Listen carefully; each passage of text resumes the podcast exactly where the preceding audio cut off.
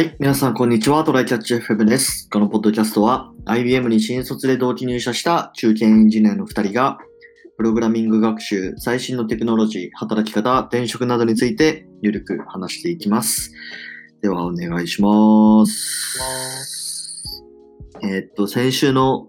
ポッドキャスト放送とかで、ふるさと納税の話を、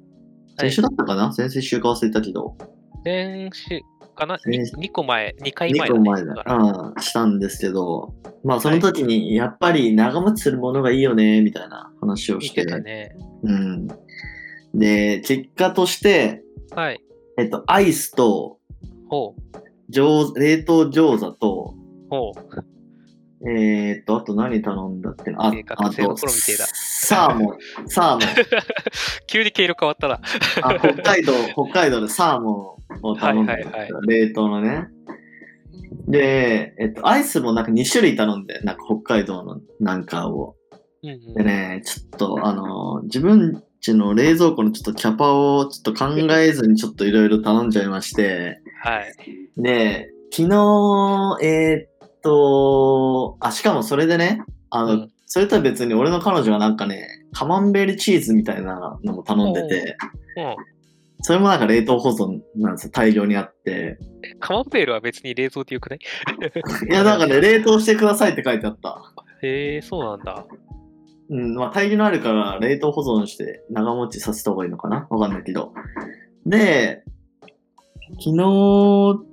おとといくらい怒涛の、あの到着、ふるさと納税の返礼品が到着しまして、はい。で、昨日アイス、が届いて、まあそのインスの段階も餃子とかも届いてたのよ。で餃子もね、ひゃくよんじゅっこくらいあって。だよね、ふるさと納税で餃子って言えるよくよ。そうなんですよ。それだけでもう冷凍庫の半分くらいのスペースを占めてて、で、そこでカマンベールチーズが来て、うん、で、えー、っと、それを入れて、うん、もう限界だと思ってたのよ。そしたらそこにアイスがなんかさんじゅっこくらい来てあ、そういうちっちゃいのがいっぱい来るタイプなんだ。そうそうそうそう、あのーはいはいはい、な, なんていうのかな、そうちっちゃいカ ッ, カップタイプのやつあるじゃない、ハーゲンダッツみたいな形の、そうそうそうそう、それがねさんじゅっこくらい来て、でさらにその前にまた別のアイスもそのカップの形式のやつでさんじゅっこくらい来ててなんか今冷凍庫にねアイスごじゅうろくじゅっこくらい入っててるんですよ。でサーモンいちキロくらいみたいな、はいはい、ちょっと確認なんだけどさ、なんか僕らさ新卒のいちねんめの時にさ、みんなでふるさと納税の話を友達でしてた覚えがあるのよ、うん、僕も宮地もいる場で、うんうん、お前ふるさと納税初めてじゃないんだよね、まあ、そうなんだけどなんでこうなったのいや多分今年はあのー、ワンストップあの申請だってのことを忘れて、うん、いっぱい頼んじゃったのよね。ああ、いっぺんにドバンとね。そうそう、な自治体数が増えちゃったのよ。なるほど。ね、まあ去年は覚えてたからご自治体以内に収めて、はいはい。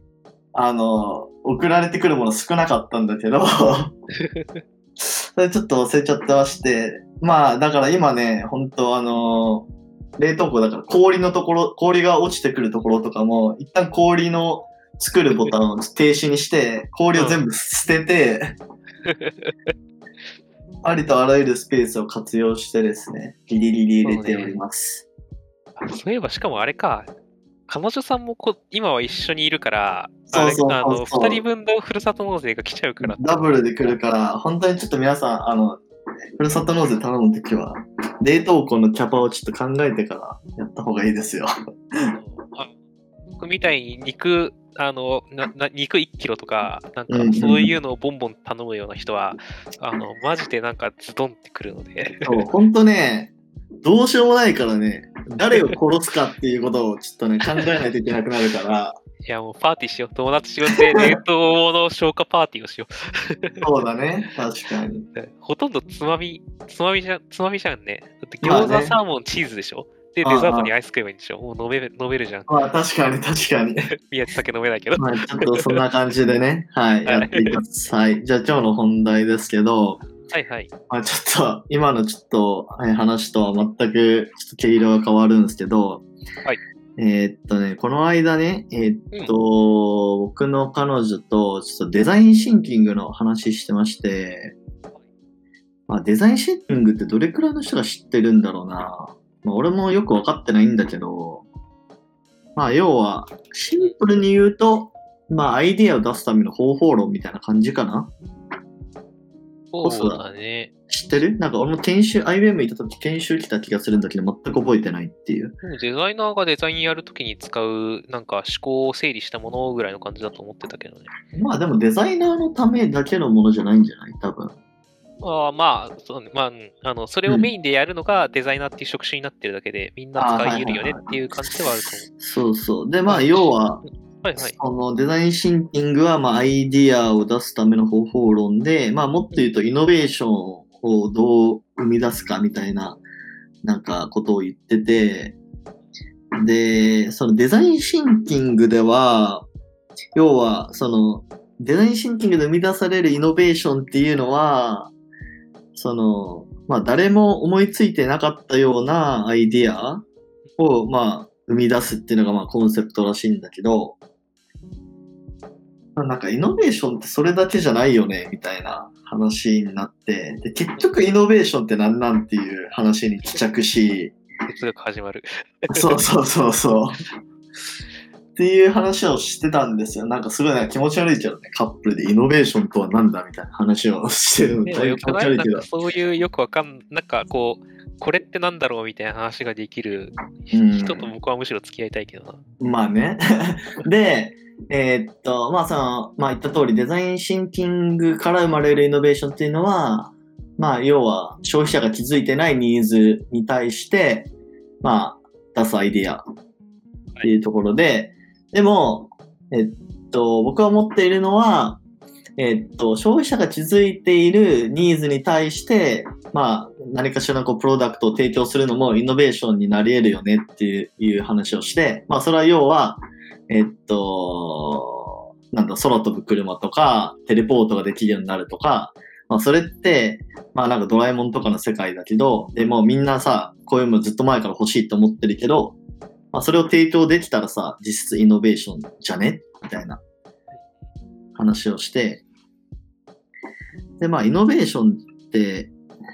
まあ、なんか、今更だけど、どういうものだっていうのをちょっと調べてみたんですよ。で、まあ、そうすると、まあ、確かに、その、創造的イノベーションと破壊的イノベーションっていう、まあ、二つがあって、まあ、要は、その消費者の、えっと、感じていなかった潜在的なニーズに対してやるのが多分破壊的イノベーション。うん。うん。まあだから、なんか iPhone とかって、なんかイノベーションの例としてよく挙げられるけど、まあ多分、うーん、こっちに入るのかな？また Airbnb とか Uber とかかな？破壊的イノベーションってよく言われるのは。そうでしたね。うん。で、創造的イノベーションっていう方は、まあなんかこれ今読んでる記事から言うと、顧客の意見や要望を取り入れながら進めるイノベーション。持続型イノベーションとも言うっていうふうに書いてあって。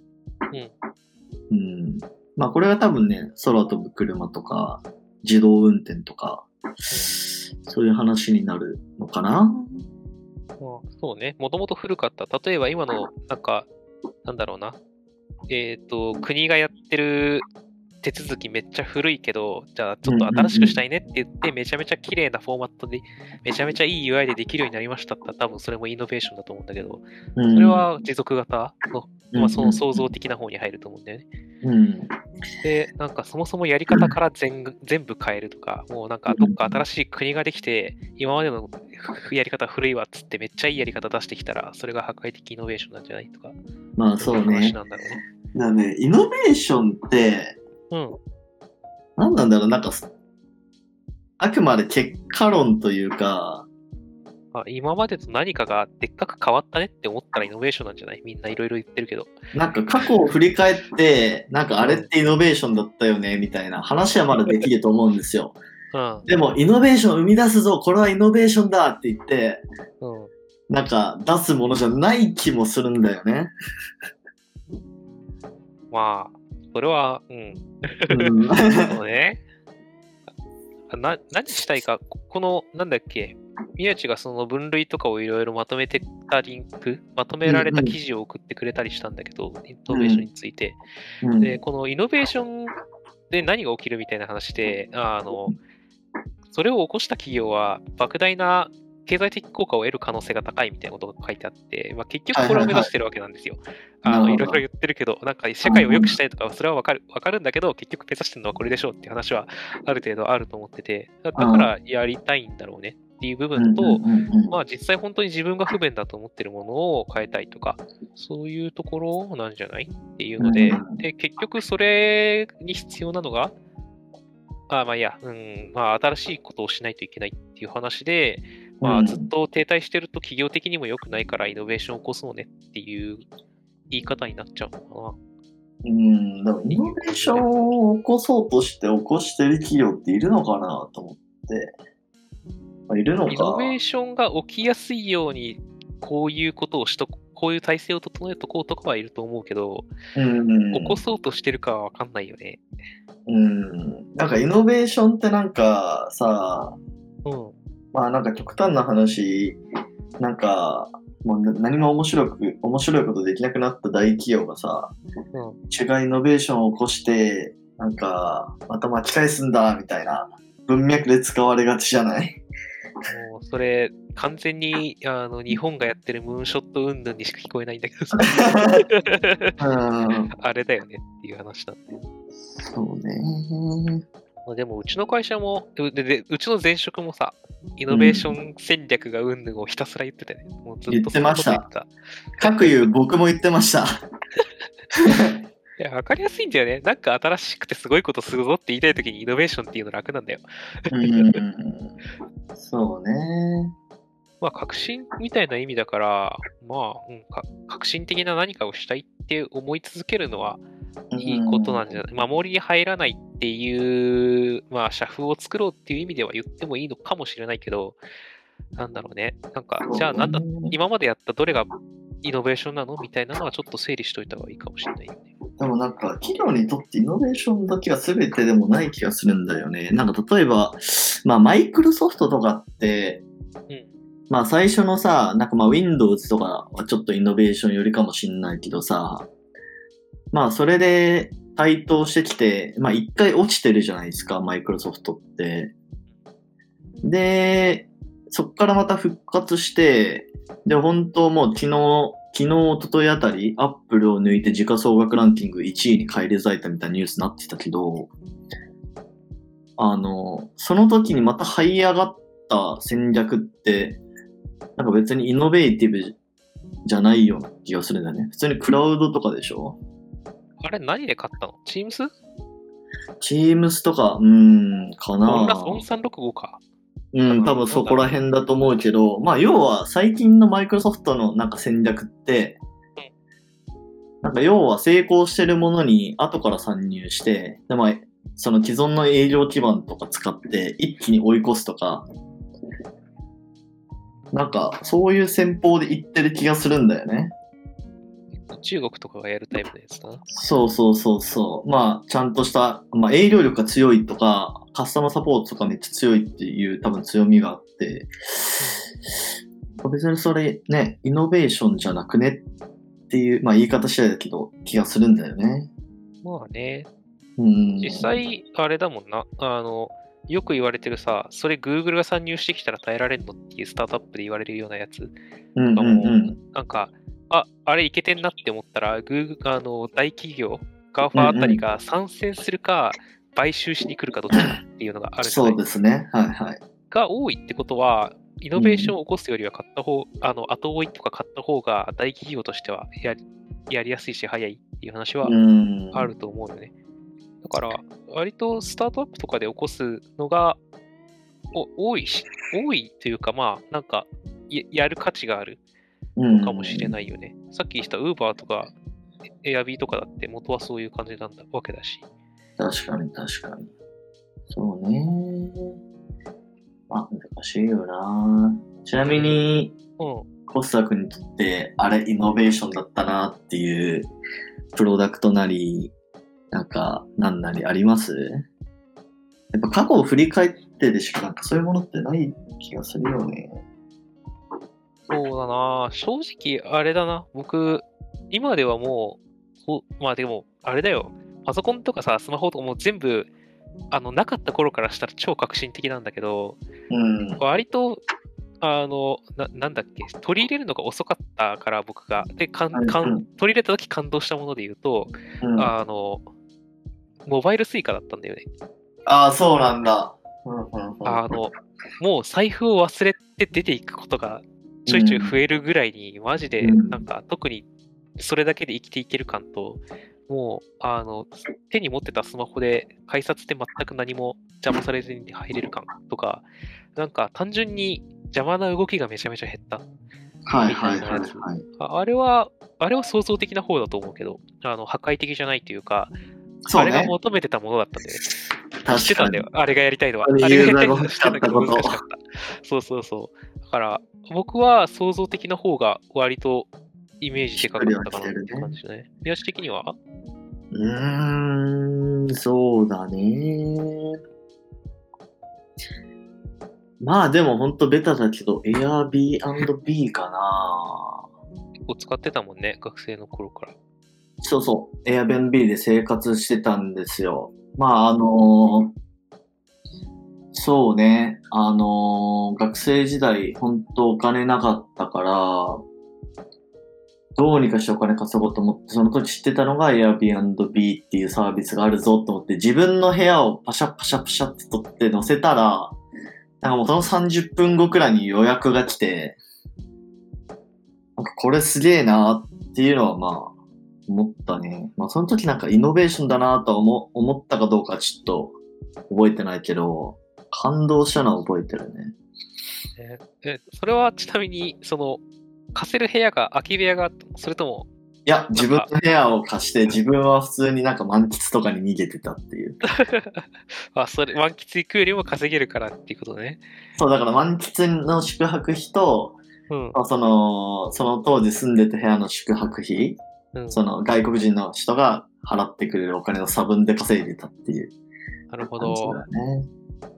まあ、あれは本当にね、まあ、こんなことができるんだっていう感動ありましたね。ね、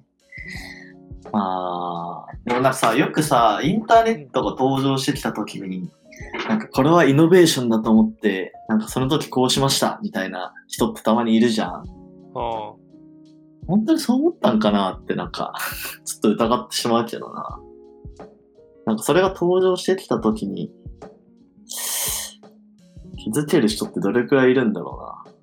これすごくねって思ったとか、あの、うん、これで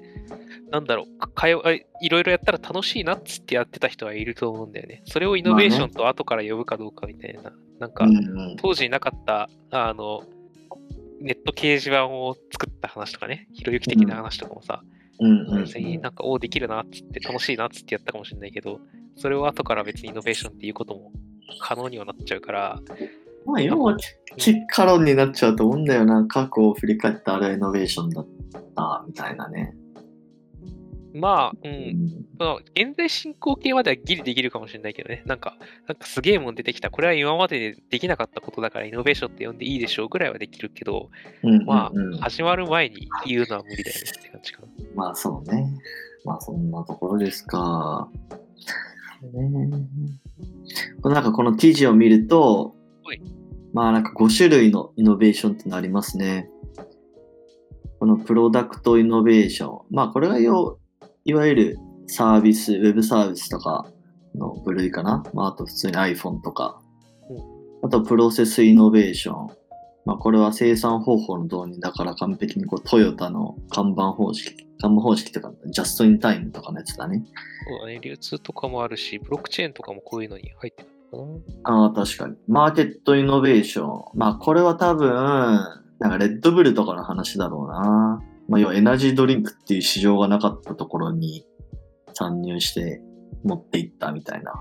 そうだね。もしくはあの今まで若者が全然市場にいなかったところに若者を連れてくるとか、うん、そういうのもある感じね。ああ確かに確かに。で、サプライチェーンイノベーション。これは何なんだろうな。サプライチェーン、あ、もうサプライチェーンは一枠なんだ。へえ。うん。だから。プロセスとは違うのか。原材料の供給ルートだから、まあ、今までここのから原材料取ってなかったけどとかっていうのの、うんうんうん、なんかルートを取ってくるとか、あとあれも入んのかな、あのチョコでさ、うん、あのビーントゥーバーってやつしばらく前から流行ってたじゃん。えー、知らない。あのもうチョカカオ豆の段階の、はいはいはい、まあ、原料の段階から全部管理しとくっていう。えー、そうなんだ。ガス管理の、だからその辺もサプライチェーンなんじゃないかな。いう感じがする。あの生産者の顔が見える系のやつ、まあ、あ、なるほどね。が入るんじゃないかなって。確かにそれはある。で、オーガニゼーションイノベーションっていうのは、まあ組織改変革とかって書いてあるけど、うん、まあ Google の にじゅっパーセント ルールとかそこら辺かな。ああ、そうだね。組織改革、うん、なんかそうだね。組織構造、上下構造とかを変えるとかいろいろあるかもね。うんうん、はい、成功するかは分からんけど、あの日本のさ シーエックス 動画めちゃめちゃいるとかもある意味そうかもしれないぜ。あ、そうね、まあそういうところでしょうか。はい、まあそうね、結局なんかあんまりなんか結論という結論は出なかったけど、そうだね。こういう時はあれだな、皆さんの思うイノベーションは何ですか、コメントで教えて。皆さん、皆さんはどう思いますかってやつやな。はい、実際でいろいろ教えてくれたら楽しいので、なんかコメント、あ、いい、なんか楽しげだったらコメント返しとかしましょう。はい。じゃあ、えー、終わりましょうか。はい。はい、では、えー、我々ですね、週にかいのペースで配信しているので、Apple Podcast もしくは Spotify でお聞きの方はぜひフォローお願いします。はい。では今日はありがとうございました。ありがとうございました。またね。